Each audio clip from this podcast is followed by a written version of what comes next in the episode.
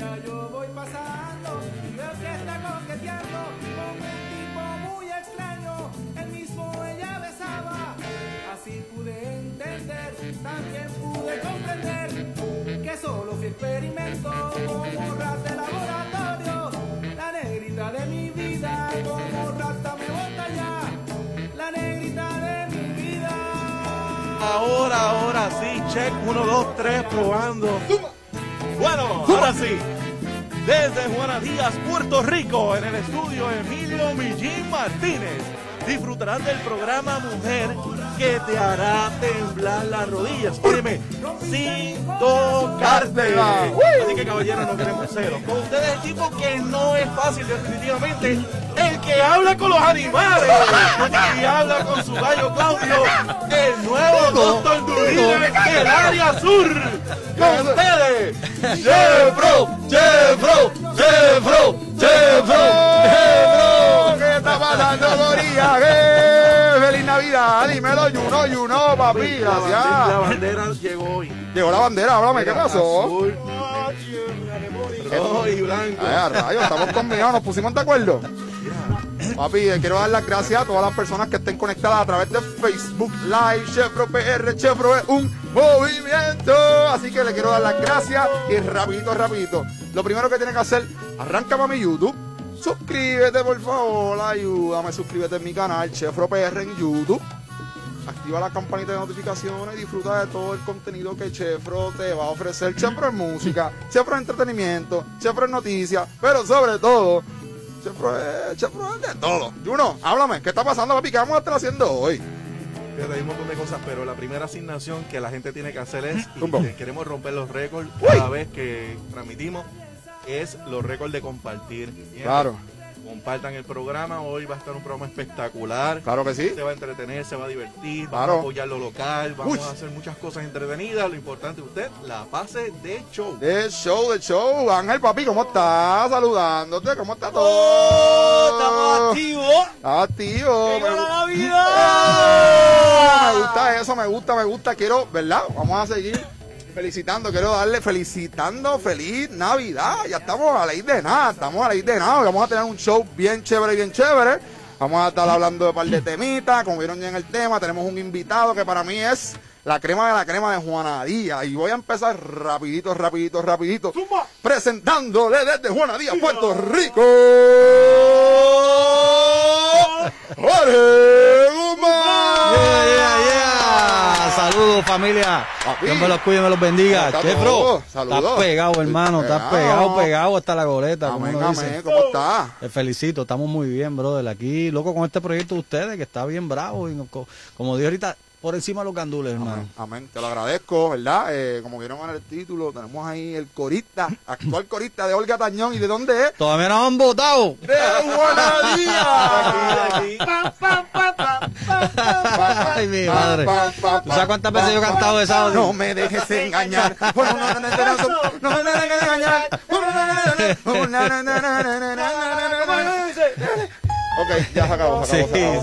Mira, de Juana Díaz para el mundo, Jorge Guzmán. Así, papá, un placer inmenso. Como había comentado anteriormente, para mí esto es como un sueño en realidad, porque para los que no saben, yo recientemente te conocí. Una persona nos introdujo, nos conocimos de presentarnos, porque yo me acuerdo de ti de chiquito. Igualmente, bro. Claro. Tú me dices que te acuerdas de mí de pequeño, somos casi vecinos, tenemos muchas cosas que hablar, pero para eso te traje aquí y volvemos a lo mismo, papá. Me da un honor tenerte, porque pues, recientemente nos conocimos, me caíste súper brutal. O sea, de verdad que el honor es mío, para mí, yo me siento súper contento de estar aquí y compartir este espacio con ustedes, hermano, que la están poniendo en la China. Siempre los veo y me los vacilo. Muchas gracias. Y verdad, ya añadiendo a lo que dijiste, sabes que pueden buscarnos en formato audio a través de Spotify como Chefro Live Show. También puedes buscarnos a través de Apple Podcast como Chefro Live Show. Anchor en formato audio. Chef Live Show. Mira, este tipo de demasiado talentoso, brother. Mira, está brutal. Es un cantante, guitarrista, bueno, lo que tú quieras. Lo que tú quieras. Todo lo que termine en Insta, todo lo que termine en Insta. Pero estoy bien contento de tener Táctica aquí conmigo. Jorgito, quiero que, ¿verdad? Esto es tu casa, cuando tú quieras, siéntate como tú quieres. Gracias, hermano, gracias. Sé que estás de vacaciones, vamos a comenzar por ahí. Que se siente estar de vacaciones en medio de la pandemia, papi. Pues, tú sabes una cosa, nunca se está de vacaciones, brother, ¿no? Porque tú tomas vacaciones y trabajas más en tu casa que en el trabajo normal. Así que nada, haciendo cosas siempre, hay que ayudar siempre, seguir ayudando a la gente, a la familia, a todo el mundo que necesita nuestra ayuda, vamos a estar ahí siempre. Claro que sí. Hasta que Dios nos lo quiera. Y yo, ¿verdad? Te lo agradezco nuevamente que hayas venido para acá, porque yo sé que tú eres un hombre súper ocupado. El que es de Juana Díaz sabe que Jorge Guzmán es una persona bien ocupada, súper comprometido con nuestro pueblo, te lo agradezco. Estás en la misma línea que yo, crees en el talento local, crees en lo que está pasando aquí. Y hablando un poquito de lo que está pasando aquí, ponchame esa camarita, Ángel, que aquí tenemos algo bien chévere que voy a anunciarlo para empezar. A ver, ahí, mira esto, mira esto. Que hay ahí, muñeaño. Mira, mira, vamos para la cámara, mira. Mira, si tienes antojo, estás en tu casa y no quieres salir, Jolito, enséñalo ahí, ¿qué es lo que hay ahí, papá? Hermano, esto con un palito pitorro. Ay, Dios mío, señor, esto no... Juno, háblanos un poquito, ¿qué tenemos por ahí, Junito? Háblame, Juno. Un momentito, ponchalo ahí. Ponchalo ahí, ¿qué es lo que hay ahí? Enseña eso. Aquí. Súbelo un poquito. ¿Dónde que está? Aquí es que está. Hermano. Saoco. Chicharroncito de pollo, ahí yo creo que chicharrones de huesado. De todillo. Sorollito, de todo, brother. Mozzarella, de todo. Juno, háblanos. ¿Quién nos mandó eso, papi? Háblame un poquito a verle qué. Dios mío, mira qué lindo se ve mi cocina to go. Mi cocina to go, búscalo en Facebook. Tírate la promo ahí. Quiero agradecerle, ¿verdad? A Brenda, que desde el día 1... Ella es la que se encarga de que nosotros saquemos de aquí un poco picado. Porque desde el primer día, papá, eso es dándonos una sangría. Búscalo en las redes sociales. Mi cocina to go. Yo no conozco el número de teléfono para que la busque. Pero y esa sangría no aparece hoy, porque imagínate. Hoy no apareció porque... Hoy es jueves. Hoy trajo la comida. Juno, ¿cómo lo podemos conseguir, papi? 787-601-0266. Ahí está, búscalo en Facebook. ¿Cómo se llama? Espectacular. Mi cocina to go. Mi cocina to go, búscalo en Facebook. Como si, papi, es que esto es así. La gastronomía de nuestra ciudad sigue creciendo y creciendo y creciendo, papá. Y hay que seguir fomentando y auspiciando el talento local, que es lo más importante. Así gracias, que... Brenda. Gracias, Robert. Mira, y te voy a decir algo. Volvemos a lo mismo. Esto lo hacen desde su casa. Esto es gastronomía, como tú lo acabas de mencionar, Jorgito. Esto lo hacen desde su casa. Y te lo llevan a tu casa. O sea, ellos lo hacen desde su casa y te lo llevan a donde tú estés. Brother, hay que reinventarse. Yo los felicito, de verdad, que hay que reinventarse y hacer así cosas nuevas. Mira, y dicen que van a hacer bandeja para el 24. Sí. Así que, papi, si tienes un party planificado, ¿verdad? Que no se puede. No, si tienes un party planificado en tu casa. Familiar.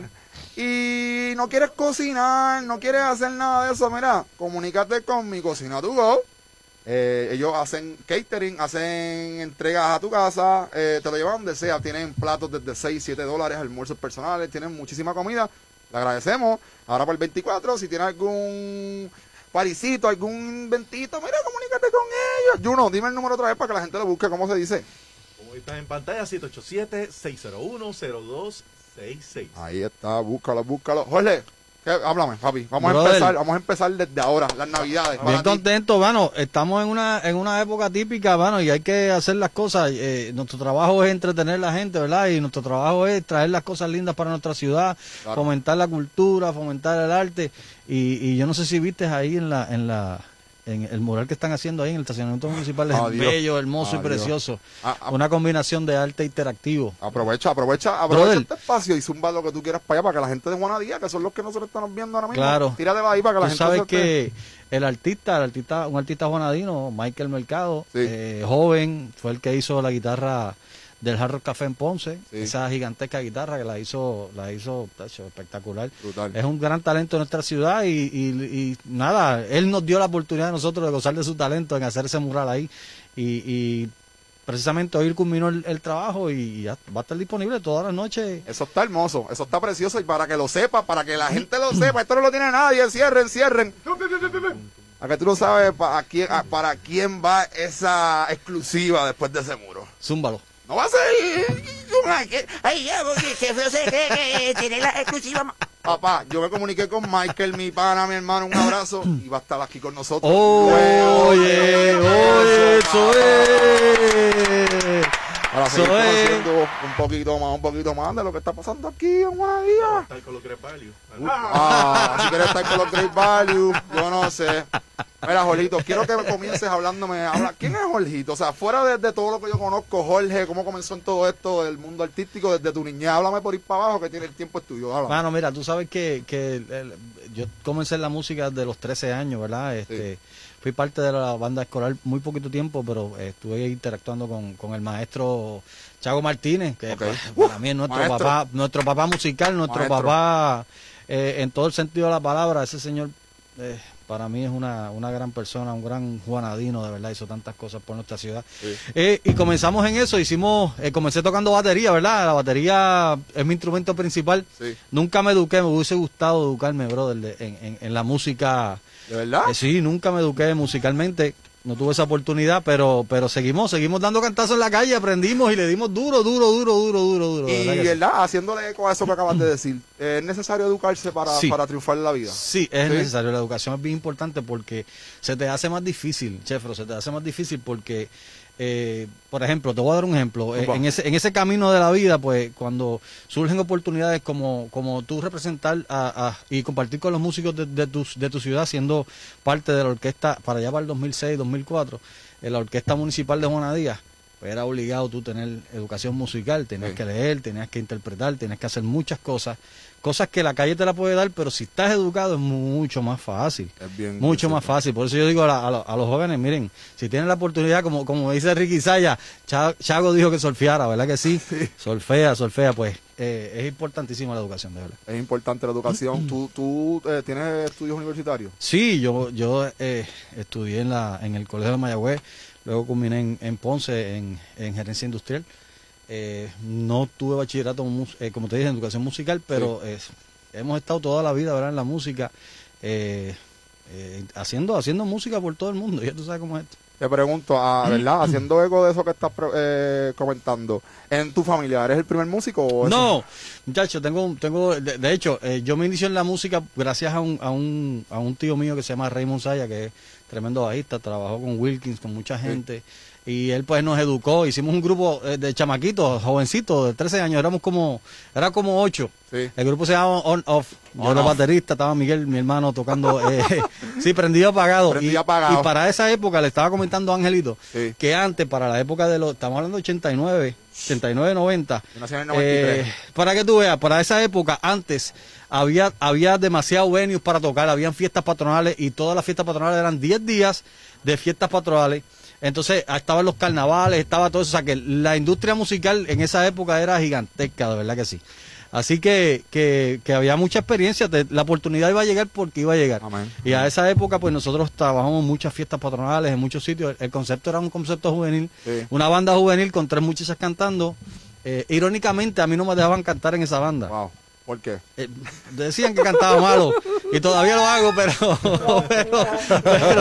uno tiene que ser persistente en la vida, claro. Tú tienes que ser, si te poncha tienes que hacer swing otra vez, si te poncha hasta que llegue la cosa. Pero claro, tú dices, hablando de eso, ¿cuál fue la primera canción que tú dirías? Fíjate, esta fue la primera, me dieron el break. Si tú supieras, mira, como da la vuelta a la vida, después que pasa ese concepto de grupo musical, yo me retiro un poco y a través de...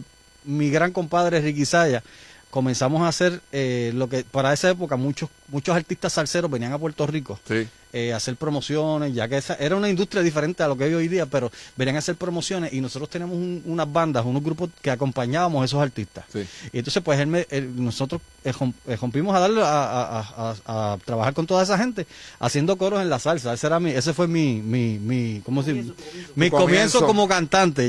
Ya en la música pues estábamos, pero como cantante en esos momentos. Entonces luego de que pasa eso, tuve muchos años trabajando. Aquí hubo un grupo que para mí es uno de los grupos más sabrosos que yo he escuchado en Puerto Rico, desde Juana Díaz, el grupo Paseo, que era grupo de Navidad. Ahí yo estuve 3 años y esa oportunidad que me dio Miguel Caraballo en ese grupo, a mí me educó vocalmente de una manera impresionante. Algo que me contaste recientemente, que además me pareció bien algo brutal. Yo, personalmente, tengo principios en cuestión de educación musical, claro, porque estuve en la banda, no me gradué, Pitito no me lo permitió, pero como quiera lo quiero.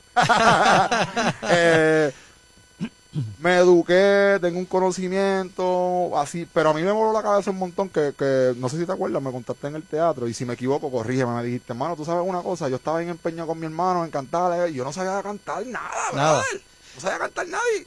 Háblame, quiero que me hables un poquito de nada, eso. Pues yo digo, ahorita estamos hablando de que tres grandes talentos de nuestra ciudad, mi respeto para el maestro César Cortés, Maximino Rivera, que son excelentes músicos, y uno de ellos es mi hermano Miguel. Miguel es un músico natural, sí, y yo traté siempre de imitar lo que él hacía. No he podido llegar porque Miguel para mí es uno de los cantantes, ¿verdad? Y músicos que son tipos que nunca ensayan y son bohemios. Te coges una guitarra, te coges un piano y te entretiene a la gente, tú sabes. Es una cosa brutal. Entonces, pues, a través de ¿sabes? Hermanos, juntillas, tocar, cantar, y tú, pues, él hablándome, criticándome positivamente, ¿verdad? Mira, mejora esto aquí, haz esto acá. Hemos, ¿verdad?, creado esa química. Yo creo que lo mejor que hay es nunca rendirse, brother. O sea, sí, brother, tú tienes que darle todo el tiempo para poder llegar a lo que puedas, ¿verdad?, puedas hacer en tu vida. Luego de ese grupo, Chefro, ahí ensayamos miércoles y sábado, No, de paseo. Okay, ese paseo me educó, vocalmente me educó haciendo, porque para mí no es lo mismo cantar y hacer coro, ¿verdad? Son cosas diferentes. La gente percibe de que si tú cantas, tú puedes hacer coro y es incorrecto. No puede ser así. O sea, tú puedes ser cantante y puedes ser corista, pero puedes ser cantante y no puedes ser corista. Oh. O puedes ser corista y no puedes ser cantante. Ah, eso es una nueva para mí. Sí, te explico por qué. Porque cuando tú haces coro, tú armonizas. Es como si fuese un piano, ¿verdad? Pero si tú vas a cantar, tú puedes cantar una canción que tú escuchaste y te aprendiste la melodía. Sí. Pero si yo te digo, hazme una segunda de eso, te vas a quedar trancado. No, posiblemente tú, porque tienes educación musical, claro, lo haces, claro. Pero una persona normal o una persona que canta, ¿verdad? Pero ha pasado, incluso con artistas. Sí. Ha pasado. Entonces, pues, esa educación musical es importante, ese conocimiento. Eso me llevó, te cuento esto porque eso me llevó a una gran oportunidad. Yo audicioné con la Tañón Band. Ok, Olga Tañón, cuando tuvo su primer, la nena, ¿verdad?, Gabriela, pues ella se retira. Entonces, para que los músicos no se quedaran sin trabajar, ¿verdad?, porque ella iba a dar a luz, pues en esos meses, pues hicieron una banda que se llamaba La Banda Tañón. Sin Olga Tañón. Sin Olga Tañón, eran 4 cantantes varones, pero la misma orquesta. Entonces, uno de esos cantantes, a través de Brian Martínez, hermano Chaguito, y yo de Chago, me lleva para allá. Entonces, hicimos la audición, la pasamos, bien chévere, pero hubo un problemita en el baile. Por eso que te hablamos ahorita de que, mira, el bailarín del Gatañón, yo creo que está equivocado. Después, eventualmente tuve que aprender hasta bailar y todo, ya tú sabes cómo es esto.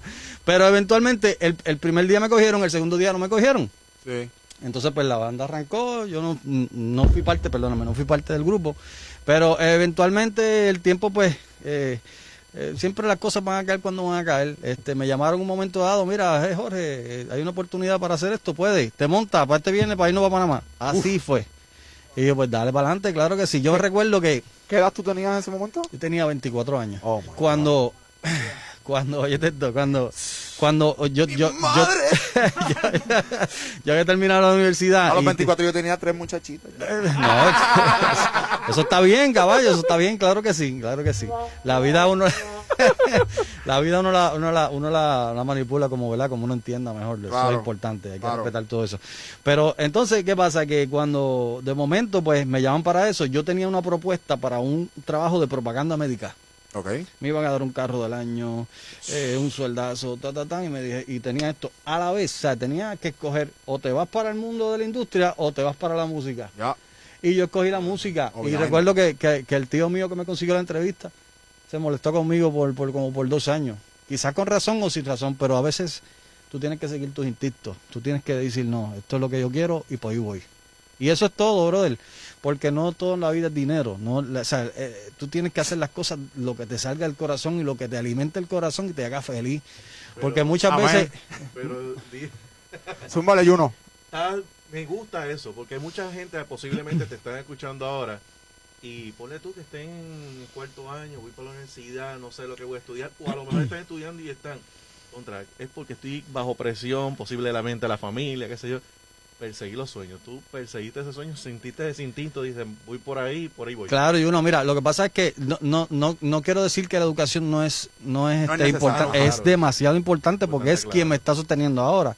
Porque si yo no me hubiese educado, quizás posiblemente, porque los tiempos cambian, brother, los tiempos cambian. Mira cómo estamos viviendo estos últimos 8 meses, 9 meses. Es diferente, ¿verdad que sí? Pero sí, uno tiene que buscar lo que te haga feliz a ti. O sea, lo que tu corazón y tu instinto te diga, mira, esto es lo que es. Que sea correcto, ¿verdad? Que sea una cosa seria. Pues te zumbas por ahí para abajo. Y desde esa vez, a los 24 años, no he parado. Wow. No he parado, mano. Entonces, pues, siempre han habido... Y no quiero saber tu edad, pero yo sé... Yo no, tengo 46 años, no importa. Tengo 46 años. Son 22 años. Tengo 22 años. De carrera artística. Con ella, trabajando con ella. Olga. De mucho con lo que hemos hecho. Pero han sido cosas maravillosas, a veces cosas difíciles, tú sabes. No es que tampoco, ¿verdad? Llegaste al éxito, ¿no? Claro. Tienes que también seguir luchando, porque recuerdo que en ese primer concierto fue en Panamá. Fue en un estadio de pelota que inauguraron para ese año, 98, imagínate. Wow. El estadio Roscarú. Panamá. Y sí, yo estaba bajo la dirección de Humberto Ramírez, wow, trompetista, que fue mi jefe por varios tiempos, wow, varios años. Hicimos una amistad espectacular, la verdad que sí. Mira, perdón que te interrumpa. Quiero que me ponches esta cámara porque yo sé que esto que yo voy a decir te va a gustar y tiene que ver con eso. A mí, ponchame a mí. Mira, quiero hablar mirando a la cámara y quiero que me hagan coro ustedes porque yo sé que sin querer queriendo llegaste a un tema que yo quería hablar que vamos a retomarlo. Zúmbalo. Mira. Muchas personas pueden pensar muchas cosas sobre mí, sobre ti, sobre todo el mundo, pero ¿sabes lo que me diferencia a mí? Que yo aposté, y es el mensaje que quiero llevarle a todos los que nos están viendo, y por eso es que Chefro, por eso es que este proyecto. ¿Por qué es tan difícil apostar a ese 1% de tus sueños? Las personas están acostumbradas culturalmente a ser parte de ese 99%. ¿A qué me refiero con esto? Yo aposté a mi proyecto, todo el mundo es talentoso, pero está esta balanza en la que lamentablemente estamos viviendo en un momento, y creo que eso está cambiando, y yo sé que yo con esto que estoy haciendo voy a aportar a eso. Todo el mundo tiene como que las fases de la vida en Puerto Rico: estudias, te gradúas, entras a la universidad, así tú no sepas qué rayos vas a estudiar. Pues eso ya es como eso que pasa algo mucho. Cultural. ¿Por qué? ¿Por qué no apostar a tus sueños? ¿Por qué ser parte de ese 99% de las personas que quieren trabajar para grandes cadenas, quieren ser más de lo mismo? ¿Por qué es tan difícil apostar por ese 1% de la minoría de las personas como, ¿verdad? No señalo y no juzgo a nadie, pero como lo comencé a hacer ahora yo, mis 27, casi más vivo en el 28. ¿Qué quiero decir con esto? A mí, ¿qué me ha costado? Me ha costado más tiempo, porque para mí puede ser más fácil trabajar en Walmart 8 horas y ganarme un sueldo, pero... El 99% de las personas están haciendo eso. Yo quiero ser parte de ese pequeño por ciento. ¿Por qué? Porque eso es ya lo que nos vienen enseñando. Esa es nuestra educación, nuestra cultura. Es bien triste y bien lamentable. Y hoy mismo lo presencié en la academia con Ángel, ¿verdad? A veces tenemos padres que forzan a los niños a tomar carreras o decisiones que no les tocan. Que van de acuerdo, que son parte de ese 99%. Hay que respetar la vida de cada ser humano, ¿verdad? ¿Qué pasa? Ese 1% o ese sueño que tú tienes, ¿qué te va a tomar? Te va a tomar más tiempo, te vas a quemar las pestañas, te vas a cansar, pero ¿qué tú vas a sacarle a eso? Tienes que insistir. Papá, tú le puedes sacar, o sea, trabajas en Walmart 8 horas, pero vamos a ver, apuesta a renunciar a Walmart y vamos a apostar por tu sueño. Mira, te va a costar... En vez de 8 horas, te va a costar 14, 16 horas. Pero ¿sabes lo que va a pasar al final de eso? O sea, si sigues con la consistencia, vas a poder... vas a convertir tu sueño en tu trabajo, tu pasión en tu trabajo. Vas a poder monetizarlo, vas a poder costear ese conocimiento que tú tienes que te tomó más tiempo, pero vas a estar a la misma vez... Si vas a ser feliz, vas a estar viviendo tu sueño, vas a estar generando dinero y de paso puedes convertirte en una fuente de ingreso para otras familias que estén en las mismas. ¿Tú sabes lo que pasa? Chefre, te voy a decir este comentario y gózate esto. El millonario no es el que tiene todo el dinero del mundo, es el que menos deba. O sea, Para mí eso es lo más importante, y la gente se enfoca en que tengo que tener esto, tengo que tener esto, tengo que tener... Brother, lo más brutal del mundo es que el tiempo es gratis y la gente lo pierde. Amén. La gente lo pierde y el tiempo es gratis. El minuto que pasó ya murió y se echó, ese lo perdiste. Amén. Y tienes que vivirlo intensamente, lo mejor que tú puedas, lo mejor que tú puedas. Siempre van a haber cosas, ¿verdad?, pesadas, pero siempre claro. Van a haber cosas que vas a... Que eso que estás hablando es cierto, es bastante cierto. Nada, con esto que dije, lo que quiero incitar a todos los que estén viendo, vayan tras su sueño, mano. Yo sé que todos los que están viendo esto o escuchándonos tienen algún talento. Dedíquenle más tiempo, practiquen, esfuércense, sacrifíquense, no todo es fácil, no quieran ser parte de ese 99% del montón. Correcto. Sea la diferencia, vas a ser parte del 1%, pero vas a ser feliz, porque yo te apuesto que todo ese 99% que no, que los respeto, que están haciendo lo tradicional, no son felices. Claro. Porque claro. Hay algo en su corazón que no los está dejando ser feliz. Retomando tu tema,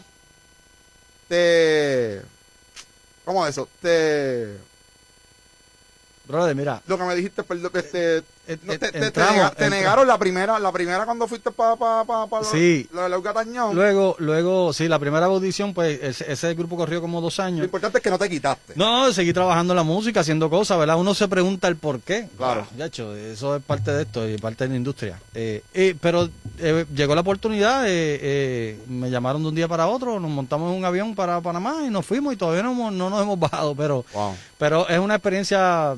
De verdad, todos esos años que han pasado, ¿verdad? Son cosas que yo sé que me llenaron mi corazón. Lo hice con mucho respeto, con mucha responsabilidad. Amén. Siempre pidiéndole a papá Dios. ¿Verdad? Los tiempos cambian. Mi hija, como la hija de Ángel, nació, la primera que nació, ¿verdad? En el 2004, cuando me iba de viaje, bajaba llorando a la cuesta de Guayabal porque no me quería ir. Wow. Pensando que si se caía el avión, que si esto y si lo otro, no, esas cosas pasan, ¿no? Pero ¿cuántos viajes has hecho con Olga? Sí, entre muchos, de verdad. Has viajado literalmente el mundo entero. Básicamente, ahora mismo no te sé decir como algunos 35 países, pero wow. te voy a decir algo, lo más lindo es nuestra isla. O sea, cuando tú, lo más lindo de todos esos viajes cuando tú llegas al aeropuerto y llegas esa hora y pico de San Juan para acá, llegas a este pueblito chulo, hermoso y precioso. Eso es lo más lindo. Tan brutal es así que los muchachos me decían, ¿por qué tú no te mudas para acá, para San Juan? Yo, ¿para qué? Yo saludo al jíbaro cuando vaya, te lo saludo de una vez, te lo saludo. Así es, así es, así es. Entonces, una de las cosas que tiene nuestro pueblito lindo, hermoso, es que como que tiene tanto músico y tanta cosa. Amén. Y nacionalmente al pueblo de Juana Díaz le tienen un respeto, y tú lo sabes, Ángel, tú lo sabes. Hablamos anteriormente de don Chago Martínez, gracias a don Chago Martínez, que de ahí salieron tantas Amén. y tantos talentos de nuestra ciudad, que tú hablas del sur, como decía Ricky Sáenz, aquí habemos muchos del sur, cuidado, que mande Juana Díaz, Tito Sazo, sí. si te los menciono, muchachos. No. Hay una anécdota con Chago, ¿verdad? Quizás esto nunca lo había contado, pero algo personal. Yo entro a la UPR a estudiar, ¿verdad? Y estoy entrando, voy para la audición y había un montón de personas. Estoy con mi trompetita y de momento pues me dijeron, aprende una escala y tienes que leer algo allí de memoria, de primera vista, para ver cuánto es el % claro. Y yo veo gente que algunos tiraron una pedrada, otro pues le salió, y yo, bueno, aquí hay mucha presión porque vienen de la escuela, ¿verdad? Eso nos pasó a nosotros, te explico ya mismo. Y yo estoy haciendo la fila y la primera, saluda a Wilfredo Colón, saludo. Viene el director de LAN en aquel momento. Me hace esta pregunta. ¿Cuál es tu nombre? Y yo, pues, Ángel Luis Colón Rodríguez. De okay. la banda Juana Díaz. ¿Quién fue tu maestro? Don Santiago, yo, pues, bueno, Chago Martínez. Bueno, yo fui la última generación de Chago Martínez. Ok, pues ya tú te entras directo. Una escala y así mismo es. Fue así. Mira, solo cuando Chago para descanso y él se rió. Dios lo tenga en la gloria, ¿sabes qué? Así claro. Mismo es. Las 3 bandas más brutales de la isla, ¿verdad? Lo que es Guayanilla, Isabel y Juana Díaz eran las 3 más, o sea, para los tiempos y todavía. O sea, todavía, pero es cierto lo que estás hablando, o sea, a Chago De hecho, yo bajaba y escuchaba un tema de Willy Rosario, botaron la pelota tu mamá y tú, ¿verdad? Ajá. Pues cuando yo escuchaba ese barítono, yo llamaba a Chago, maestro, ¿quién fue que grabó el barítono en tal tema, en tal disco? Usted sabe quién fue. Eso fue Chago. Sí. De verdad. Wow. Escucha, de hecho, mira cómo es la historia, para que tú veas, la historia de Juana Díaz, de toda la que tiene. Don Millín Martínez, yo lo apreciaba y lo quería muchísimo. Don Millín, mucho respeto para él, que lo tenga en la gloria de papá Dios. Inclusive este hablamos, Millín Martínez. Por eso lo menciono, porque lo mencionaste ahorita, y Don Millín y yo nos estábamos horas hablando. Y una de las cosas que yo me arrepiento en la vida fue no grabarlo. Yo se lo dije, Millín, vamos a grabar esto, así, una conversación como estamos haciendo ahora. Y me dice, no, tienes que cogerme ya mismo. Y yo le decía, Millín, tú estás nuevo, ¿qué? Y mira, Dios lo tiene en la gloria. Así que, mi respeto para Don Millín y su familia. Pues sí, retomando el tema. Me estabas hablando de cuando bajaban la cuesta de Guayabal, dejaban la nena llorando. Brother, llorando. Entonces, pues esas cosas, mientras fue pasando el tiempo, fue cambiando, ¿verdad? Fue cogiendo más seriedad la cosa. Ya tengo familia, ¿no? Los tres nenes, los que tú tienes a los 24, como tú dices, a los 23, pues ya yo los tenía, ya yo los tengo en esa época. Pero se vivieron experiencias espectaculares. Yo recuerdo en el 2009, mira, te voy a hacer el cuento. Cuando yo entro en el 98, mi segunda actividad fue un disco en vivo que se hizo que se llama Olga Viva, Viva Olga. Wow. Hicimos dos funciones en Orlando, en el House of Blue de Orlando. Sí. Se grabaron dos días, ¿verdad? Y se editó, y ese disco fue un misil para Venezuela. O sea, eso se metió en Venezuela y ¡buah! Explotó, una cosa salvaje que durante los años 2000 hasta el 2000, yo te diría 2012 por ahí, especialmente esos años del 99, 2000, 2001, 2002, cuando pasó lo de las Torres Gemelas. Nosotros, esa mujer estaba tan pegada en ese país, que nosotros viajamos jueves a Venezuela y llegamos martes a Puerto Rico. Estábamos miércoles en la isla, nos íbamos jueves a Venezuela, llegamos martes a Puerto Rico. Miércoles en la isla, estuvimos así 2 años. El sacrificio de un músico. Wow. 2 años. Ese es el sacrificio de un músico. Porque todo el tiempo. Entonces, ¿qué pasa? Mira esto. Mira, la gente ahora mismo, perdón que te interrumpa, te voy a estar diciendo, yo conozco a Jorge, ese hombre, yo quisiera estar en los zapatos de él. Sea por lo que sea, porque tú eres un hombre músico, tú haces demasiadas de cosas. Mira, pero para llegar ahí, mira todo lo que tuviste que pasar. Bravis se ha sacrificado, mira, pasaron cosas, nosotros nos arrestaron una vez en Venezuela, en un estado que se llama Barinas. Cuéntame de eso, yo quiero saber. Mira, te vas a reír. Pues, nos arrestaron a todos, especialmente. Habían dos personas que trabajaban con nosotros en la oficina, eran 2 venezolanas que ahora están en Miami, todavía siguen el booking de las fechas de ellas, pero antes vivían en Venezuela, ¿verdad? Sí. Entonces, como estábamos prácticamente todo el tiempo allí, ¿verdad? Pues había un estado, se llama Turín, que el gobernador era hermano de Hugo Chávez. ¿What? Llegamos allí, lo primero que pasó fue un fin de semana de Thanksgiving. No pudimos viajar el jueves, nos viajaron viernes. Cuando estábamos montados en el avión, se daña el avión, nos bajan y nos mandan al otro día. Al otro día no pudimos viajar, tuvimos que bajar a Texas, dormir esa noche, llegar a Venezuela, a Caracas y después, bueno, un revolú. Yo sé que llegamos el domingo. Oh my God. Salimos jueves, llegamos domingo y todas en la mañana. Se las perdieron. No, porque el concierto era domingo. Okay. Lo que pasa es que no había espacio. Sí. Cuando llegamos el domingo, Olga no podía llegar al concierto. Como era una actividad del gobierno, que era una feria grande, llegó los militares y nos arrestaron a todos por incumplimiento de contrato. Pero literalmente no me pusieron las esposas, ni nada. A ellas sí, a las muchachas sí. Porque a ellas fueron que le dieron los depósitos económicos, ¿verdad? Pero todo se solucionó. La cuestión fue que ese mismo día era una feria que seguía como si fuese una piedra, una patronal aquí, sí, que seguía un par de días. Pues ese día nos hicieron ir al estadio y decirle a la gente quiénes éramos nosotros y por qué estábamos allí, esta cuestión. La cuestión fue que cuando estoy en la tarima nadie quiso hablar, tuve que hablar yo.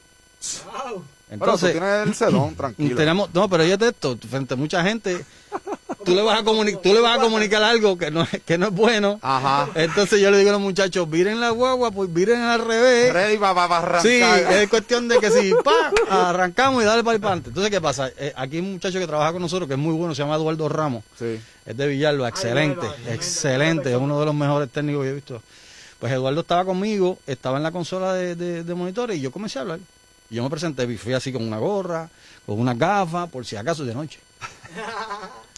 Y le dije, mira, mi nombre es Jorge Guzmán, yo soy de Puerto Rico, nosotros somos la orquesta de Olga Tañón, estamos aquí desde ayer, desde esta mañana, perdón, y esto y lo otro, y quiero decirle que Olga no puede llegar. Cuando yo dije eso, las botellas volaban por encima. Entonces yo tenía que terminar de comunicar lo que estaba pasando. Entonces yo vengo y le digo, no, porque aquí mi compañero y yo, cuando yo miré, no estaba ninguno. Había enredado la uña por ahí para abajo. Entonces quien me saca a mí fue Eduardo Ramos. Vete, ole, pa, que te van a golpear, pa. Y me sacaron, pan, y nos llevaron para el hotel otra vez. Y fue que sí, así mismo fue. Entonces el avión que ya, porque venía un avión privado, no le dieron permiso de aterrizar en el estado de Venezuela y aterrizó en Colombia. Ella venía en carro, o sea, no iba a llegar. Ella llegó al otro día. Al otro día hicimos un concierto como si nada ha pasado. La cuestión fue que ese fue uno de los viajes más malos que hemos hecho. Porque eso fue el domingo, tocamos el lunes. Cuando regresamos a Caracas, había una tormenta esta de la cuestión, nos quedamos, llegamos jueves a Puerto Rico, mi hermano. Yo iba a decir, o sea, una tormenta de arena. No, una tormenta de agua, lluvia, y no se podía. Y entonces nos quedamos llegamos jueves a Puerto Rico, literalmente. Cuando hay un vuelo de Caracas a San Juan, que es 1 hora y 15. O sea, estuvimos casi 2 semanas, 1 semana y pico allá afuera, para que tú veas. Me contaste, me has contado todas las cosas, ¿verdad? Yo esa pregunta iba a llegar desde cosas, qué cosas negativas o por qué cosas, qué experiencias negativas has tenido fuerte, para que ustedes vean que la vida artística es súper difícil. Háblame, ¿cuál ha sido? O sea, en que aparte de todas esas cosas negativas, que te voy a tirar otra ya mismito de lo que me contaste de que tú me contaste algo de que, no sé si fue en Venezuela o es que lo mismo, que era una longa, irse en carro. Sí, cierto, cierto. Lo que pasa es que para esa época, como te dije, mira, tú sabes que aquí en Puerto Rico, cuando un artista, por ejemplo, el Choliseo, que es un venue masivo, ¿verdad? Que tú puedes meter 20.000 personas. Caben 20.000 personas, pues un artista puede venir y hacer como los que están pegados hasta la goleta, que los otros días Wisin y Yandel hicieron, y después fue Daddy Yankee, ¿verdad? Que metieron 12 sí, o 13 funciones. Yep. Pues Olga Tañón en Venezuela metía 56 al año. ¿Qué? Para que tú veas, 56 de fechas masivas, estamos hablando de más de 30.000 a 40.000 personas al año. Y a veces hacía la misma fecha 2 y 3 veces. ¿Por qué razón? Como el famoso jefran, ¿por qué razón tú no reinas en tu propia tierra? ¿Por qué la gente? Y ese tema es algo que se habla en muchas entrevistas, lo he visto. ¿Por qué razón cuando tú llegas a estos países de Latinoamérica, o puede que, ¿verdad? Tú has tenido esa experiencia, la gente se vuelve loca? Sí, mano, de verdad que sí. La gente va al aeropuerto, al hotel, es por lo que yo veo. Cuéntame qué experiencia tuviste aquí. Muchas. Una vez estábamos tocando, yo te diría como la tercera vez que tocamos en Venezuela, fuimos a un sitio que se llamaba... es cerca de Maracaibo, te voy a decir cómo se llama, no me acuerdo ahora el sitio. Yo sé que era un sitio bien... No era un venue grande, sí, pero estaba lleno de gente, una cosa... Punto Fijo se llamaba. Punto Fijo en Venezuela. Entonces, ¿qué pasa? Que a Olga, pues terminaban de tocar, pam, pam, ya tenía sus 4 bailarines, los bailarines se iban, Olga se iba, la orquesta se quedaba tocando, haciendo el closing, y ella ya estaba montando su carro, y ya, obviamente eso era para darle tiempo a ella para que saliera y, claro, se fuera y la pudieran sacar. Tan pronto la orquesta termina, pam, pam, hermano, cuando nos sacan a todos, rastrillado contra el piso, y no me podía, yo montándome en la guagua y alándome los pantalones. Yo decía, pero ¿qué pasa Ricky Martin aquí? Aparte de esa experiencia, todo era por ella. Ya aparte de esa experiencia, Jorge, ¿cuál ha sido el evento que para ti, verdad? Que tú has estado al lado de Olga Tañón. Para los que se estén conectando ahora, estamos con el corista oficial que lleva 22 años de aquí de Juana Díaz, con la famosísima Olga Tañón. Cuéntanos qué experiencia, aparte de todas esas memorables que tienes que formar la experiencia, el momento más épico en tu carrera artística con Olga Tañón. Mira, yo creo que fue, tú sabes que históricamente Cuba. Sí. ¿Verdad? Cuba tiene, políticamente tiene una historia impresionante, la revolución entre los 60, el intento de revolución dos veces, que eso pasó dos veces, ¿no? Pues cuando nos dan la noticia de que íbamos a hacer un concierto en La Habana, pues había una polémica, era una cosa impresionante porque tú no sabes lo que iba a pasar. En mi vida yo he visto un solo concierto y fue ese. Hermano, para que tú veas, mira, y pues nos preparamos bien, pero tanto fue el castigo, especialmente para Olga, que la criticaron mucho, la diáspora cubana le dio duro, o sea, sí, le dieron bien duro, bien duro, bien duro, a nivel de que lágrimas, sentimientos. Recuerdo el día que, de hecho los otros días me salió un recuerdo de una foto que estaba montando el avión llegando a La Habana en esa ocasión, porque nosotros no fuimos, o sea, fuimos directamente a hacer el show, o sea, eso fue todo. Nada de turisteo, fue. Nada, nada. Digo, sí, estuvimos un par de días, tuvimos como 6 días, pero lo que te quiero decir es que no hubo un preparativo, de que fuimos al venue, nada, o sea, era ustedes una... No, ustedes no tenían conocimiento en lo que se van a encontrar. Es correcto. Fue una contratación... Eso fue una idea que salió y se habló con el ministro con el Ministerio de Cultura de Cuba y estuvieron de acuerdo. De hecho, no iba a haber ningún político en el evento. Los periodistas podían cubrir 1 o 2 canciones del evento cuando comenzara. Después se tenían que ir. El evento era para el pueblo. Todo el mundo tenía que ir en camisa blanca. Sí, recuerdo yo. Todo el mundo era con camisa blanca. Yo recuerdo que yo tenía un gorrito así como el de Ángel. Y entonces había tarima, pero no había techo. Sí. O sea, si llovía, nosotros no íbamos a mojar. Si hacía sol, también íbamos a coger sol. De hecho, el sol era tan inmenso que las botas de las bailarinas se le despegó la suela del calor que hacía allí. Se le despegó a 2 de ellas. Wow. Y yo con ampollas y todo. ¿Qué año fue eso? En el 2009. No recuerdo el mes, yo creo que fue julio. ¿Pudieron compartir con algunos de los artistas locales? Sí, te voy a contar, de un vacilón. Tú sabes que, sí, porque tuvimos 6 días, esto te va a gustar, Ángel. Nosotros hicimos, como era el primer grupo que iba a tocar, que era Olga, a Olga abrió el concierto. Sí. Eran un montón de artistas, incluso Dani Rivera estaba ahí también. Concierto de La Paz, me acuerdo. Concierto por la Paseo, que fue en la Plaza de la Revolución. Sí. Entonces, ¿qué pasa? Que hicimos el último grupo que hizo soundcheck o prueba sonido, fuimos nosotros. Entonces, ¿cómo te digo? La tarima la controlaban unos españoles. Sí. Eran los técnicos del evento. Eran españoles. Entonces, ¿qué pasa? Que viene y formaron un revolú porque en una parte el baterista tenía que tocar conga y la conga estaba por allá y la batería estaba por allá y no se pudo hacer nada y un revolú y van a pelear y todo, una cosa. En esa. O sea, como somos los boricuas. ¿Cuántas personas habían en esa actividad? Habían como 1.200.000 personas. Te pregunto, porque si es de los primeros eventos que se... Es el segundo concierto, 1.200.000 en la plaza. En el malecón había un montón de gente más. ¡Wow! Tú cantaste frente a 1 millón de pesos. Pues eso causó... Pues mira, mucha gente. El que tenía que orinar en el medio, ese chavo tenía que hacerlo en el medio. Yo una vez canté aquí en la plaza pública hace muchísimos años, chamaquito, para Día de Estudiantes con los marsupiales. Yo tenía un clavillo y canté frente a 20.000 personas. Caballo, pero te voy a decir esto. Con una o con 1.200.000 tú tienes que hacer el mismo trabajo. You gotta do the same job. Right. Es lo mismo y con la misma pasión. Y he tocado con una persona y tengo una foto y todo te la voy a enseñar. ¿Cuál ha sido el momento más cagante o más intimidante? Ese. ¿Sí? Ese. Sí, porque... Pero también está la presencia, porque sabemos, ¿verdad? Porque los Reyes Magos de Juana Díaz fueron a Cuba. Sí. Y la gran presencia militar. Sí, lo que pasa es que en esa ocasión había unos acuerdos por la cuestión de la cultura y cuestión de que no íbamos a sentir eso. Sí, habían muchos encubiertos. Demasiado, incluso con nosotros había muchos encubiertos. Se perdió una vez una cámara y se perdió una cartera y los tipos, no, sabemos lo de la cámara, o sea, ellos sabían porque la inteligencia es natural, o sea, tú estás metiendo un montón de gente a un país que está bien controlado. Y, pues claro, y eso era natural, tú sabes, tenías que portarte bien, eso es importantísimo. ¿Algún momento difícil que hayas vivido con Olga? Mano, yo creo que... Aparte del que mencionaste recientemente de que salió llorando y todo eso. Sí, hay muchas cosas. Ese evento, fíjate, ese evento de Cuba fue bien emocionante, emocionante. Ella no tenía voz de tanto que lloró. Yo me la encontré en el hotel el día antes y me habló, me hizo así, sin voz. Y yo le decía, ¿pero qué tú haces aquí? Vete a dormir. Entonces le metieron unas inyecciones de ¿verdad? Para curarle la garganta y pudo hacer el trabajo. Y estás en Cuba, que la medicina en Cuba, eso es como la abuela mía que me dice, si te duele la garganta, échate miel de abeja, coge limón y coge te echa eso.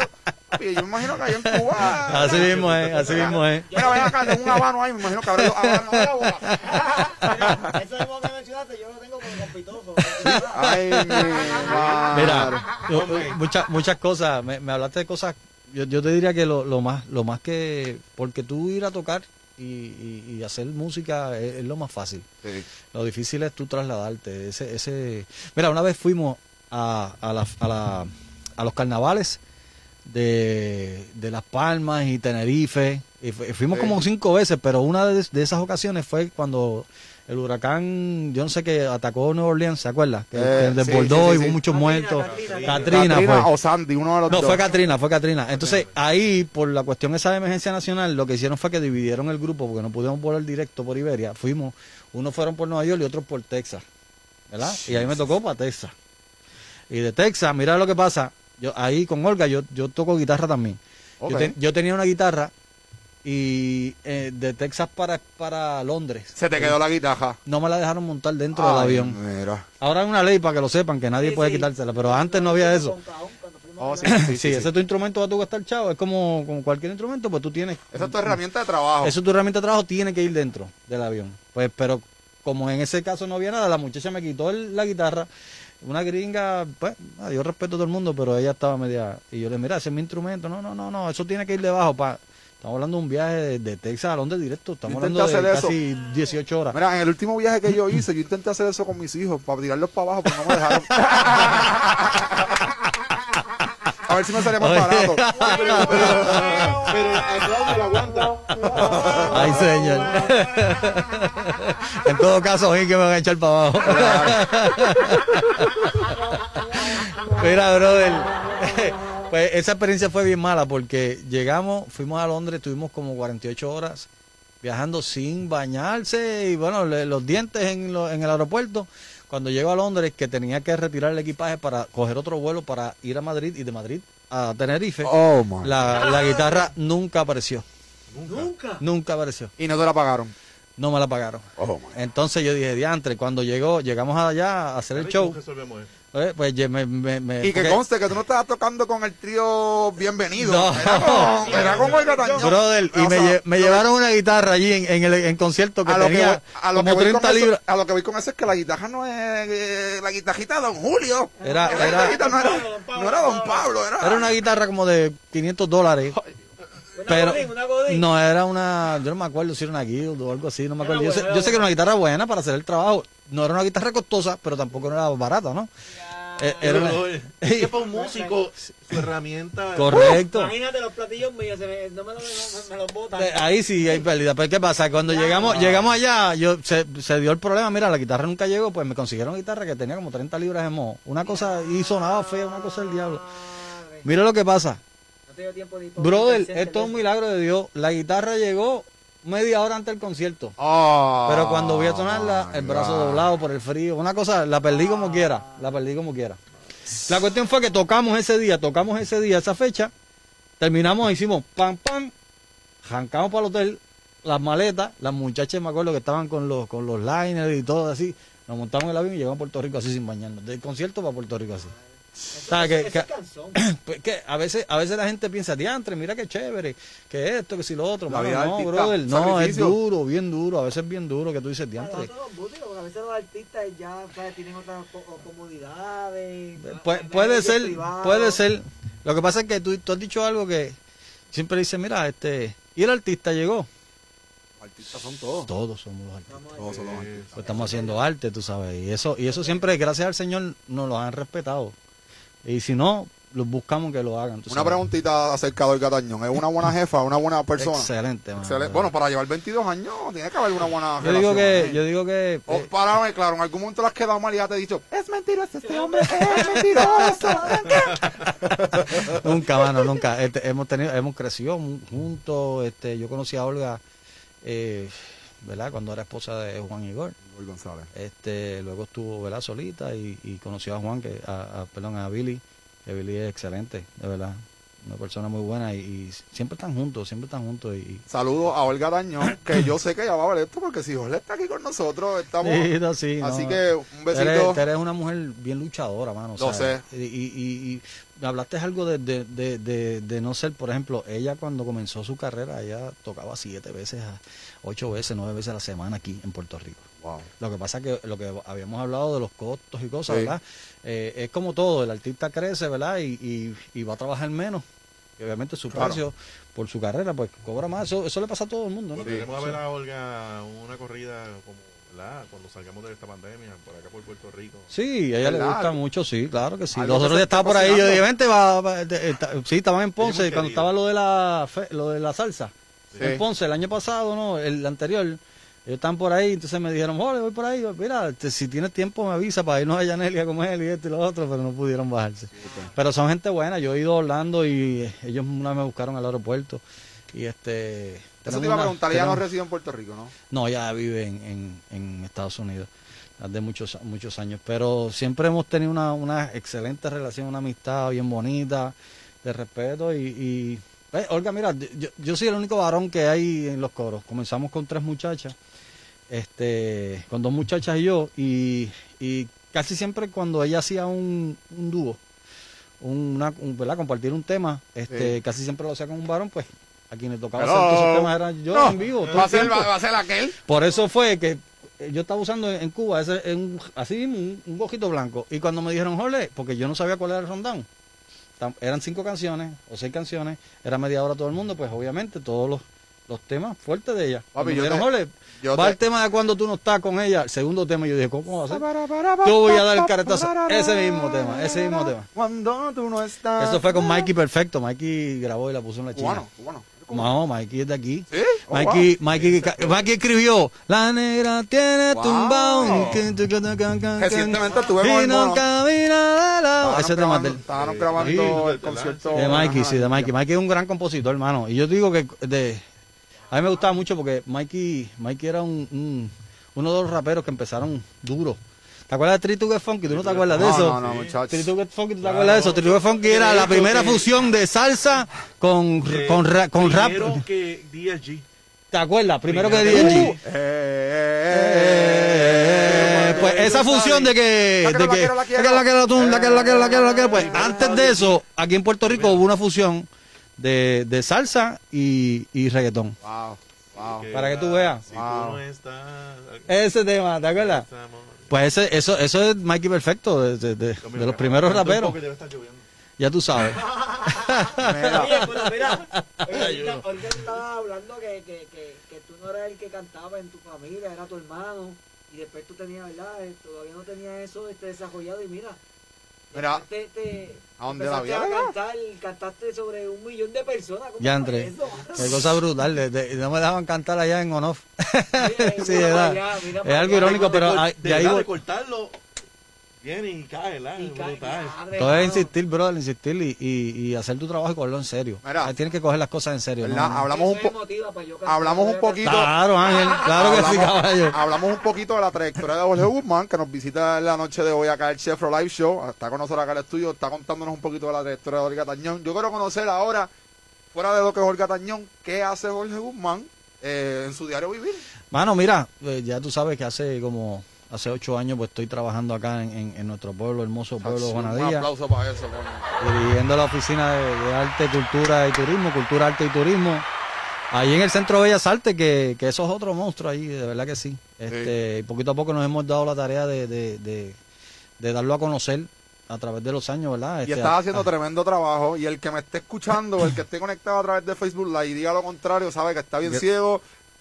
Gracias, Jeff, de las mayores cosas que pasan en Juana Díaz, que tenga que ver con la música, yo no voy a hablarlo, háblalo tú. Mira, es que lo que pasa es que yo creo que el teatro para mí fue un acierto, ¿verdad? Nosotros es una forma de mover la economía, ¿verdad? Cuando hay eventos. Cuando yo comencé, yo le di la importancia al talento, ¿verdad?, al talento grande, claro, al talento grande, pero también al talento pequeño. Claro. El talento pequeño tiene la misma importancia que el talento grande, y créeme que son muchos clientes que hemos adoptado y que hemos atraído hacia Juana Díaz de San Juan, amén, de Ponce, de toda la isla acá. Incluso nosotros somos el teatro de Juana Díaz es un teatro regional. Tenemos a La Perla, que es un excelente teatro en Ponce, está Calle y todo, pero yo digo que es el servicio, ¿verdad? Tú das servicio, un buen servicio, y la gente va a repetir, va a llegar otra vez. Me están diciendo por aquí el mejor jefe que tiene el municipio de Juana Díaz, y eso yo estoy consciente de eso. Mira, Jorgito, te pregunto, en esos 8 años, para que la gente se vaya educando, ¿qué tú has aportado? ¿Qué cosas grandes tú has hecho en Juana Díaz para que la gente se eduque? Nada más. Mira, nosotros, ¿verdad? Cuando uno está en el servicio público, lo primero y lo más bonito que tú puedes tener es tener en el corazón el servirle a la gente. Y el tú poder hacer eso, para mí eso es maravilloso. Amén. Te lo digo con honestidad. Y servirle al pueblo entero, completo. Yo creo que, mira, todos los eventos, los encendidos de Navidad que los hacemos con mucho amor y cariño, todos esos inventos que hay por ahí, pues se hacen desde esa oficina, fiestas patronales, lo que son los carnavales, todas las cosas, los culinary fest, todas esas cosas, ¿verdad? Pensando en nuestros restaurantes de la ciudad. Amén. Todas esas cosas se desarrollan allí, ¿verdad? Y yo creo que yo me siento bien honrado, ¿verdad? Y es otra dinámica, porque estás en la tarima y de momento sales fuera de la tarima en otro punto de claro, claro. El respeto, porque tú dices, es que yo quisiera que me traten así. Sí, es cierto, eso tú tienes toda la razón. Mira, yo me río porque cuando un compañero músico o artista va al teatro, ¿verdad? A proponer o hacer una propuesta, mira, tengo este proyecto, tengo esto musical, lo que sea, ¿verdad? Y yo le digo, mira, como artista, me gustaría pagarte todo lo que yo pueda, pero como administrador, tengo que pelear contigo, así que quiero que entiendas eso. Sí, porque me van a decir tú, pero tú también. Sí, yo lo entiendo, caramba, claro que sí. Y yo soy bien pro al artista, a lo que es el artesano, a todo lo que sea arte. Gracias. En nuestra ciudad hay que darle la oportunidad, porque yo creo que el arte alimenta el alma y el corazón, igual que la música. Eso es lo más importante, brother. Amén. Entonces, hay veces, por ejemplo, como estamos hablando ahorita del mural de acá del estacionamiento, sí. Michael es un artista que está comenzando. Tremendo. Michael, saludo, un abrazo, papi. Pero súper talentoso, súper talentoso. Digo, él tiene mucha trayectoria, ¿no? Para ese hombre transforma. ¿Tú sabes lo que pasa? Es un joven y hay que darle la oportunidad, hay que darle la herramienta. Sí, zumba por ahí para abajo, dale para adelante. Dios mío, se me paran los pelos de pensar esto. Juana Díaz tiene demasiado de talento. ¡Bum! Así mismo es. Así mismo es. Así mismo es. Aquí el que no, aquí el que no, aquí el que no. El que no canta, baila. El que no baila, canta. El que no canta, pinta. El que no pinta, hermano, escribe. El que no escribe, cocina. Aquí han habido músicos que han estado con la Fania, aquí en Juana Díaz. Wow. Como don Justo Rivera. Sí. El Justo Rivera tocaba 3 y tocaba 4 con la Fania también. O sea, son gente, hay mucho talento, mucho cantante, mucho joven, compositores, hay de todo aquí, mano, de verdad que sí. Sí, brother, hay de todo, de todo, de todo. Buenos artistas gráficos, buenos artistas plásticos, demasiado, y grandes talentos. Yo trato, ¿verdad?, de entre lo que uno pueda darle esa exposición, ese cariño. Por ejemplo, los culinary fest que hacemos en la plaza, ¿verdad? Que, sí, que hacíamos antes de la pandemia, siempre combinábamos lo que era artesanía con artes plásticas, música y gastronomía. Todo tiene que ver. Amén. Todo tiene que ver. Eso es arte, de verdad que sí. Todo se une. Mira, eso es así. Jorgito, te pregunto, siendo parte de una pieza clave en Juana Díaz, porque eso lo sabemos, ¿qué te apasiona de todos los proyectos de los que tú encabezas, verdad? Que digo encabezas, aunque tú estás detrás, que tú los diriges. ¿Cuál es el evento que más te llena de Juana Díaz? Si tú supieras que el encendido de Navidad para mí es uno de los que más me gusta, porque es una época tan hermosa y tan bonita, mano, y da mucho trabajo, créanme, da mucho trabajo. Hay que amanecerse. Eso, hay que darle bien duro, pero créanme, por ejemplo, la Navidad del año pasado, ¿verdad? Este año pues ha sido típico. Intentamos hacer algo, ¿verdad? Que la gente sienta que estamos en Navidad, ¿verdad? Pero más no aglomere gente, que no es lo que queremos, por lo menos en esta oportunidad. Claro. Irónicamente, mano, irónicamente, pero sí. El encendido de la Navidad para mí, eso es una... y mi amigo Monkey, que yo sé que nos está viendo, un abrazo grande, claro, me lo recuerda cada vez que subo ese video del 2014. Yo comencé acá como servidor público en el 2013, sí. En el 2014 fue uno de los mejores encendidos que hemos hecho en el municipio, sí. y De verdad que Monkey me lo recuerda cada rato con ese video que editó y que lo hizo. Tremendo. Espectacular. Mira, quiero que aproveches el momento y invites a todos los que estén conectados, que es lo que va a estar pasando en Juana Díaz, ahora que este es el Belén de Puerto Rico, que conste. Eso es así. Tíranos ahí. Miren, si como nosotros queremos, ¿verdad?, que no haya aglomeración, ¿verdad? Nosotros necesitamos que nos, ¿verdad?, puedan visitarnos, pueden darse la vuelta por la plaza en carro, dar un machineíto bien chévere, van a ver el árbol, van a ver los jardines decorados, pero sobre todo ese arte que se entregó hoy de Michael Mercado, que está en el estacionamiento municipal, que es un arte combinado, ¿verdad?, interactivo, luces de noche, de día un arte, ¿verdad?, bonito con colores espectaculares, así que visítennos. Hay que fomentar también la gastronomía de nuestra ciudad, demasiados buenos restaurantes. Si no tienen, ¿verdad?, la oportunidad de entrar al restaurante, pues mira, pueden llamar y carry out, pueden trabajar, ¿verdad?, y con mucho calor, con mucho amor, le van a hacer ese servicio de calidad los restaurantes de aquí. Así que los invitamos a todos que vengan a nuestra ciudad. Y puedan pasarla bien, aunque sea un ratito en el carro, ya tú sabes cómo es. Amén, eso es importante. Juana Díaz, explícanos, háblanos un poquito qué está pasando este año, a diferencia de años pasados, en cuestión de luces, qué está ofreciendo este año, ¿verdad? Que regularmente vemos que Juana Díaz se luce.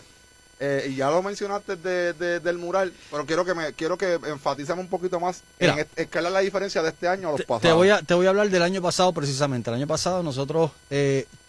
durante la época navideña nosotros contratamos a los artistas de aquí de Juana Díaz, a Eddie Ariel Meléndez, a Pucho Millán, habían varios, Marcos Collazo, que tenían todos los fines de semana, desde jueves a domingo, había música en la plaza desde las 8, siempre respetando nuestra Santa Misa, ¿verdad? Y porque nosotros, aunque no tengamos actividad, Ángel sabe de eso y conoce eso, cuando se enciende la plaza de Juana Díaz, créanme que se mete gente que se acabó. Eso es. Estamos hablando de 200, 300, hasta 500 personas sin actividad. Cuando hay actividad, pues... Eso es otro viaje. Eso es así, hermano. Juana Díaz es no es por echármela, pero Juana Díaz es una de las mejores plazas de todo Puerto Rico. No, Juana Díaz está pasado. Es bella. La plaza de nosotros es bella, es hermosa.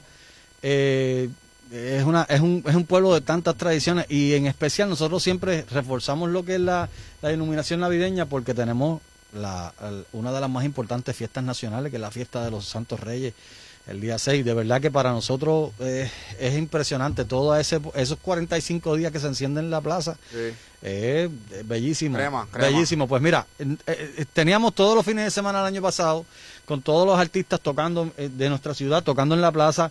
A veces eran dos, a veces eran tres, unas parranditas, a veces instrumental, cuatro guitarras, pero la gente la pasaba tan bien. Estaban los quioquitos también de nuestra gente de Juana Díaz allí, ¿verdad? Vendiendo sus cositas, sus helados, sus cositas, ¿verdad? ¿Qué pasa? Que también estaban nuestro amigo Don Peter Zambrana, que es tremendo talento, maestro de teatro de nuestra ciudad, pues también tiene sus personajes como Pinocho, Juan Bobo, el Chapulín, todos esos ¿verdad? Personajes, pues nosotros le dimos unas fechas también para que él interactuara con los jóvenes o con los niños de la plaza y créeme que fue una época... Eso fue el año pasado. Porque, ¿verdad?, queríamos que la gente la pasara bien. El 25 yo hago una actividad bien pequeña, pero se mete mucha gente el 25 de diciembre. Amén. Pues este año teníamos la responsabilidad, ¿verdad?, de que irónicamente no pasara eso. Porque obviamente lo más importante es cuidar nuestra salud, ¿verdad? Claro. Por la pandemia que tenemos, pues. Pero tampoco podíamos no poner nada, como uno dice, en la plaza, porque la gente se va a poner triste. Esto también hay un juego psicológico, ¿verdad? Sí, señor. Pues... Wow. Nos dimos la tarea de hacer algo un poquito más módico, ¿verdad? Un poquito más sencillo. Y se adornó, ¿verdad? Se adornaron los jardines, se puso un árbol espectacular en el centro de la plaza, en la fuente. La alcaldía, que siempre la ponemos bella, pues la hicimos bien sencillita, ¿verdad? Sí, ya está, ¿eh? La cuestión es que obviamente lo del mural, que es para mí es un trabajo de arte bien impresionante, bien bonito, pues lo del mural lo que hicimos fue que pues se hace, ¿verdad? Y le exhortamos a la gente que, mira... pasen, den un machineo, den un par de vueltas por la plaza, ¿verdad? Si se pueden detener, tomen una foto. Juana Díaz, pueblos limítrofes, tírense para Juana Díaz en Navidades, que Juana Díaz nunca la va a dejar caer. Acuérdate que este es el Belén de Puerto Rico. Eso es así, hermano, eso es así. Para Juana Díaz, ¿hasta qué fecha vas a tener las luces y vas a tener todo eso ahí prendido, papá? Casi siempre la tenemos algunos 45 días después de la festividad de Reyes, algunos días más para que, ¿verdad?, que la gente pueda disfrutar, pero el mural siempre va a estar ahora, va a estar todo el tiempo. Esa es la nueva técnica y la nueva ideología que tenemos para que la gente pueda seguir visitándonos acá en nuestra gran ciudad, hermosa ciudad, cantito de tierra hermoso. Amén, amén, y te lo agradezco de todo corazón. Jorge, de verdad que te has pasado, como te digo, yo te admiro muchísimo en todos los aspectos, pero me enorgullece demasiado que seas parte de cosas como lo que nosotros estamos aquí intentando proyectar, papá. Yo te voy a decir algo, Chefro, yo creo que es un palo lo que están haciendo aquí. Yo le auguro mucho éxito, mano. Yo soy fanático de las ideas innovadoras. Gracias. Y más que ahora mismo, brother, todo el mundo se está reinventando, todo el mundo está haciendo cosas nuevas. Y esto para mí es un acierto, de verdad que sí. Amén, amén. Un acierto. Te doy las gracias por todo eso. Así que ya saben, gente, tírense para Juana Díaz en Navidades. Juana Díaz, aquí lo que hay es crema. Así que tírense para acá. Jorge, ¿cómo te podemos conseguir en las redes sociales? Mano, yo siempre estoy en las redes, pero yo no estoy muy inmenso en ¿verdad? Me pueden conseguir por Jorge M. Guzmán en Facebook. Ahí podemos, ¿verdad? No estoy muy activo en las redes, pero siempre estoy monitoreando todo lo que está pasando, ¿verdad? Así que siempre a la orden. Sí, no entiendo. ¿Tú estás escuchando eso? ¿Tú oyes? ¿Qué es eso? Tú me dijeron, ¿tú eres un hombre problemático o no eres problemático? No. Bueno, cuando veo pitorro puede ser, pero problemático es chistoso. ¿Por qué? ¿Por qué? No eres problemático, bueno, pero...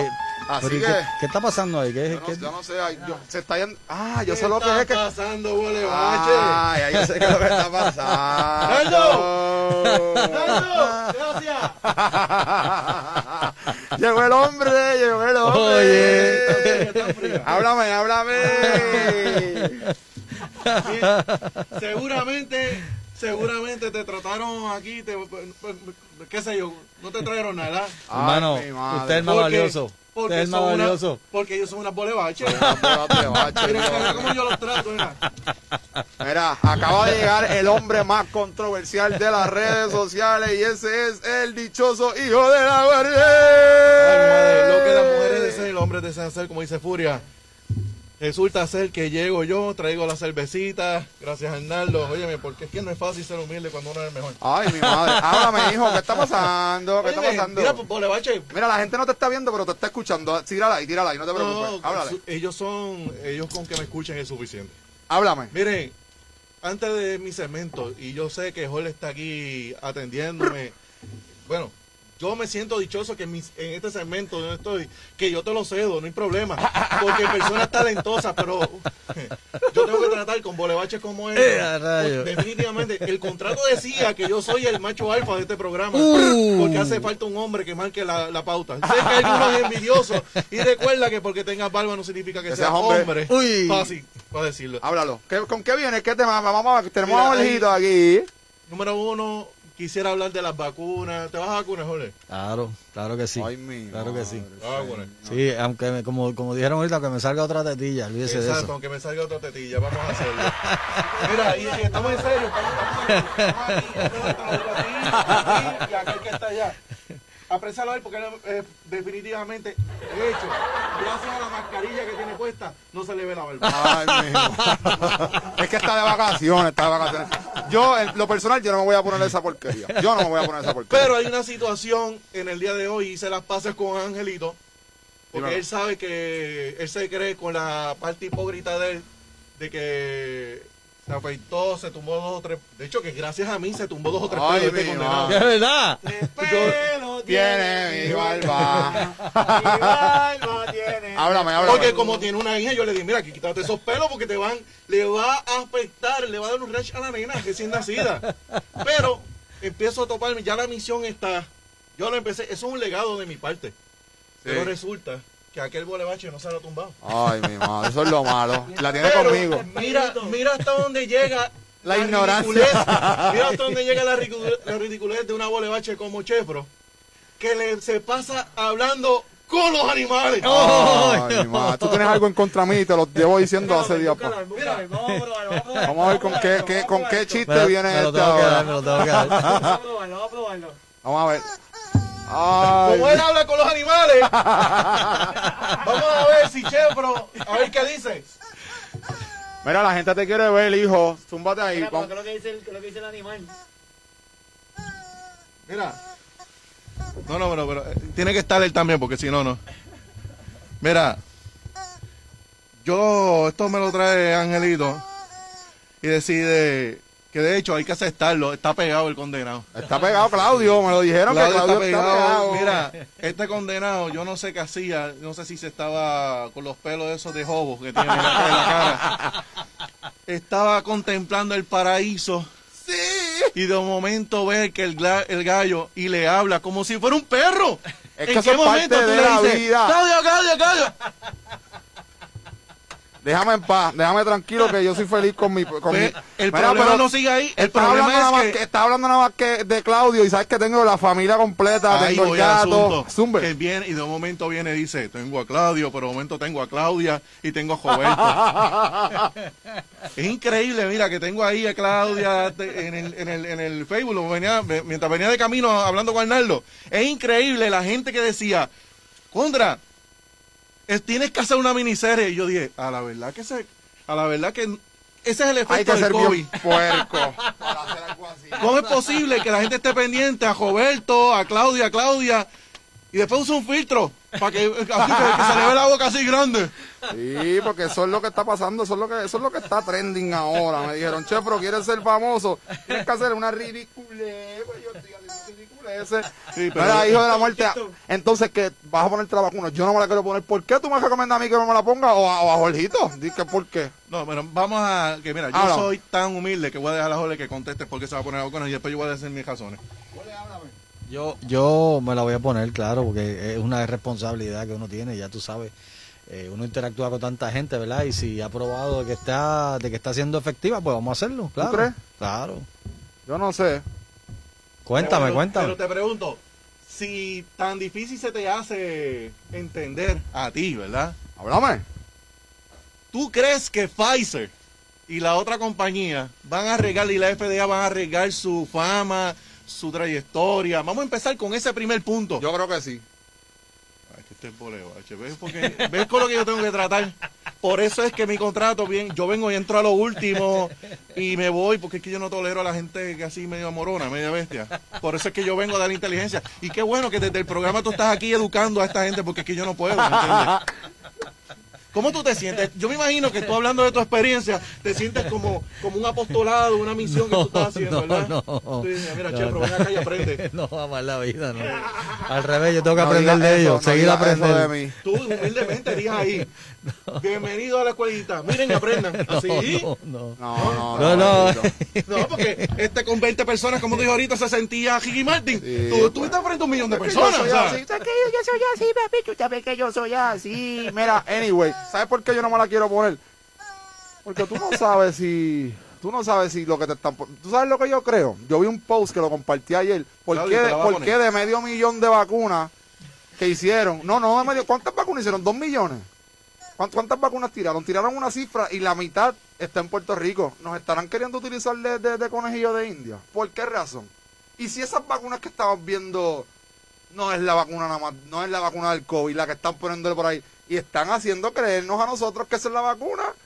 Y eso es... Te están poniendo ahí el famoso chip. ¿Qué tú crees de eso? Eso pegaba con eso. Ahí te das cuenta porque yo tengo que tratar con gente bolevache. Y seguramente, búscate ahí en el chat cuánto se la van a poner. No, bueno, yo no sé. Búscate ahí, seguramente, ¿quién no se la va a poner? Dale, humilde. Anyway. Que se pasa el primero siempre criticándome a mí, pero como tiene barba, es normal que me critique, ¿ves? El que se quiera poner la vacuna, que se la ponga, yo no me la voy a poner. Hijo de la muerte. Por salud, por lo menos yo me la voy a poner y cuando yo llegue a mi hogar... Si alguien, yo me los bendiga y no pase nada, y a todos mis vecinos, pero cuando yo llegue a mi casa, yo voy a decir con la tranquilidad del mundo. A mí no me dio, yo estoy vacunado y tú no. Pero está bien, eso está bien. Tan sencillo, aprendan, hijos, que no les vamos a durar toda la vida. Mira, ¿viste quién tenemos hoy aquí, verdad? Tenemos una estrella, la bestia, Jorge Guzmán, para los que estén conectándose ahora. Y le tengo que decir algo. Antes que se vaya, porque ya no me veo en cámara, pero estoy bailando. Oye. Él dijo que le gusta. Tienes cámara. Le pusieron una cámara ahí. Baila. Oye. Porque me dijeron. Para que haga coro. No, mira. Es mentiroso. Mira, para avanzar, que ya nos tenemos que ir. Un consejo que le quieras dar aquí al hombre, al hijo de la muerte, un consejo que le quieras dar aquí a Jorgito Guzmán, que lleva una hora aquí con nosotros, a un hombre que ya ha viajado casi el mundo. Ya 22 años como Olga Tañón. En cuestión de carrera, yo no le tengo... primera casi daba, en cuestión de carrera musical no le tengo que dar ningún consejo. Sí. Fíjate, un hombre ya está corrido del mundo. ¿Qué consejo yo le voy a dar artísticamente? Pero sí le tengo que dar un consejo bien claro. Habla. Bien. Amigo que me escucha. ¡Uy! Y este consejo lo comparto contigo, que me estás escuchando y viendo a través del Chevrolet Show. ¡Suma! El consejo se lo voy a dar al caballero también. ¿El caballero, Juan? Usted se hace la salud. De hecho, hay una... Y lo pueden buscar porque mira hasta dónde llega mi inteligencia. Tú sabes que la enfermería se la deben a una mujer que se llama Florence Nightingale. La mujer que hizo... Búsquelo, googleo, porque después dicen que yo soy mentiroso. ¡Es mentiroso! Mira, ustedes saben una cosa. Yo estoy bien envuelto y yo estoy a pie, brother. Yo no sé qué me va a llamar casi y van a hacer las 9. Pero dile, zumba. Florence Nightingale, mira, esto que le quiero llevar. Hablaba de que para venir salud tiene que... haber enfermedad. Haber sepsis. ¿Verdad? Lo que es bañarse... Seguramente esto se las han apuntado. Yo vine bañadito en mi casa. Pero te tengo que dar un consejo. Y se lo digo a todos los que están ahí. Desde para adelante, maestro. Hay algo que cuesta menos de un dólar o menos de $2. ¿Qué? Aunque sea barata. Las navajas de afeitar. Ay, mira. Hay una más barata, porque después dicen, pero que tú estás muy carero. No, mira, yo estoy haciendo una misión. En el 2021, debajo de los Reyes, no, los Reyes tienen mejores regalos. El mío... Lo que te voy a regalar es una Gillette, tanto a ti y a todos. Mira, puedes hacer un sorteo. Mira, se le perdona, él está de vacaciones. Ese hombre siempre anda bien así calado. Mira, Jorge, quiero agradecerte, papá, de verdad, de todo corazón. Este hombre, como siempre, acostúmbrate, porque si quieres venir para que este hombre es lo más controversial. El gallo Claudio, déjalo en casa, le está muy bien. Jorge, te agradezco por haberte tirado para acá. Le agradezco a todas las personas que se conectaron, que regaron la voz. ¿Algún consejo que quieras darle a todas las personas que quieren incursionar en todo este mundo artístico? Una persona que lleva mucha experiencia, que tú le aconsejas, que le exhorta a todos estos jóvenes de esta generación que viene creciendo, que se quieren incursionar en el mundo artístico. No la música, no, lo artístico, porque tú lo mismo haces teatro, eres músico, eres 20 cosas. Tú sabes que una de las cosas más interesantes y más importantes es tener pasión. O sea, hay personas que me dicen, yo quiero aprender a tocar guitarra, y yo le digo, lo primero que tienes que tener es interés y pasión. Si lo tienes, tú aprendes como sea. Yo sí que la gente no pierda eso, mano. Yo creo que como te dije, la música alimenta el alma y el corazón. Amén. Bien duro, y si tú sientes eso, mano, eche para adelante. ¿A dónde deben ir estos jóvenes que están comenzando ahora? ¿Qué tú le aconsejas? ¿Cuáles deberían ser sus primeros pasos? Los que son inexpertos. Mira, yo creo que si es musical, ¿verdad? Si es musical, hay muchas opciones, y especialmente en nuestra área, en Juana Díaz, en Ponce, en Cuamo, hay muchas formas de educarse. Estamos aquí en la Academia de Ángel. Ángel hace un trabajo espectacular aquí, así que sacando talento, está aquí, la banda escolar está aquí. Mira, y la música, lo menos que tú le puedes sacar a la música es educación, es una beca, aunque sea en la universidad, tú sabes. Amén. Ahorita estamos hablando de algo que si yo entro a la universidad con 3 estudiando en la universidad, los viejos bien apretados económicamente, pues mira, yo me tuve que ir a la música. Estaba el deporte y la música, me fui por el deporte en ese momento, pero tenía la opción de la música, ¿me entiendes? Claro, o sea, no quería sudar en cancha. Así que, si no, lo que pasa es... Sí, no, ahí yo pensé, porque el ensayo de la banda eran 3 días a la semana y el pelota era una nada más, así que... Te pregunto, ¿se puede vivir de las artes? Claro. ¿Se puede? Claro, lo que uno tiene que ser, ¿verdad? Bien responsable. Pero sí, yo viví muchos años del arte, muchos años. Y actualmente, si no llega a ser por esto que está pasando el coronavirus, una persona que quizás Back to the 80, el hombre que no lo hablaba, pero este es el baterista de lo que es la famosa banda aquí en Juana Díaz, Back to the 80. Tacho, sí, saludos a los muchachos, de verdad que sí. Saludos a todos ellos. Nada, Jorgito, te agradezco de corazón por haber venido para acá. Este capítulo debería de continuar porque ahorita tocamos un tema que voy a mencionar, lo hablamos cosas bien profundas que no las voy a mencionar. Debería mencionarla, pero tú me mencionaste que fuiste clave y creo que quisiera cerrar con eso. Una anécdota que me contaste entre lo que fue el ex alcalde fallecido Santiago Chago Martínez y lo que es el actual alcalde Ramón Hernández Torres, que tú has sido una persona bien clave, que has estado ahí y esa historia me voló la cabeza. No la vas a contar, claro. Pero lo único que voy a aportar es que los dos son personas excelentes, los dos son grandes servidores. Chaco en su momento ayudó tanta gente y Ramón ahora mismo pues es una persona que tiene tanta pasión para la ciudad. Así que... ¿Se pasó un bastón a otro? Sí, entiendo que sí, entiendo que sí. Fíjate, durante la historia, don Millín nos podía decir mucho de eso. Durante la historia de nuestro pueblo han habido mucha gente que han aportado muchísimo a nuestro desarrollo, tú sabes. Juana Díaz es un pueblito chulo, pequeño, pero es hermoso, amén, hermano, tiene mucha gente linda.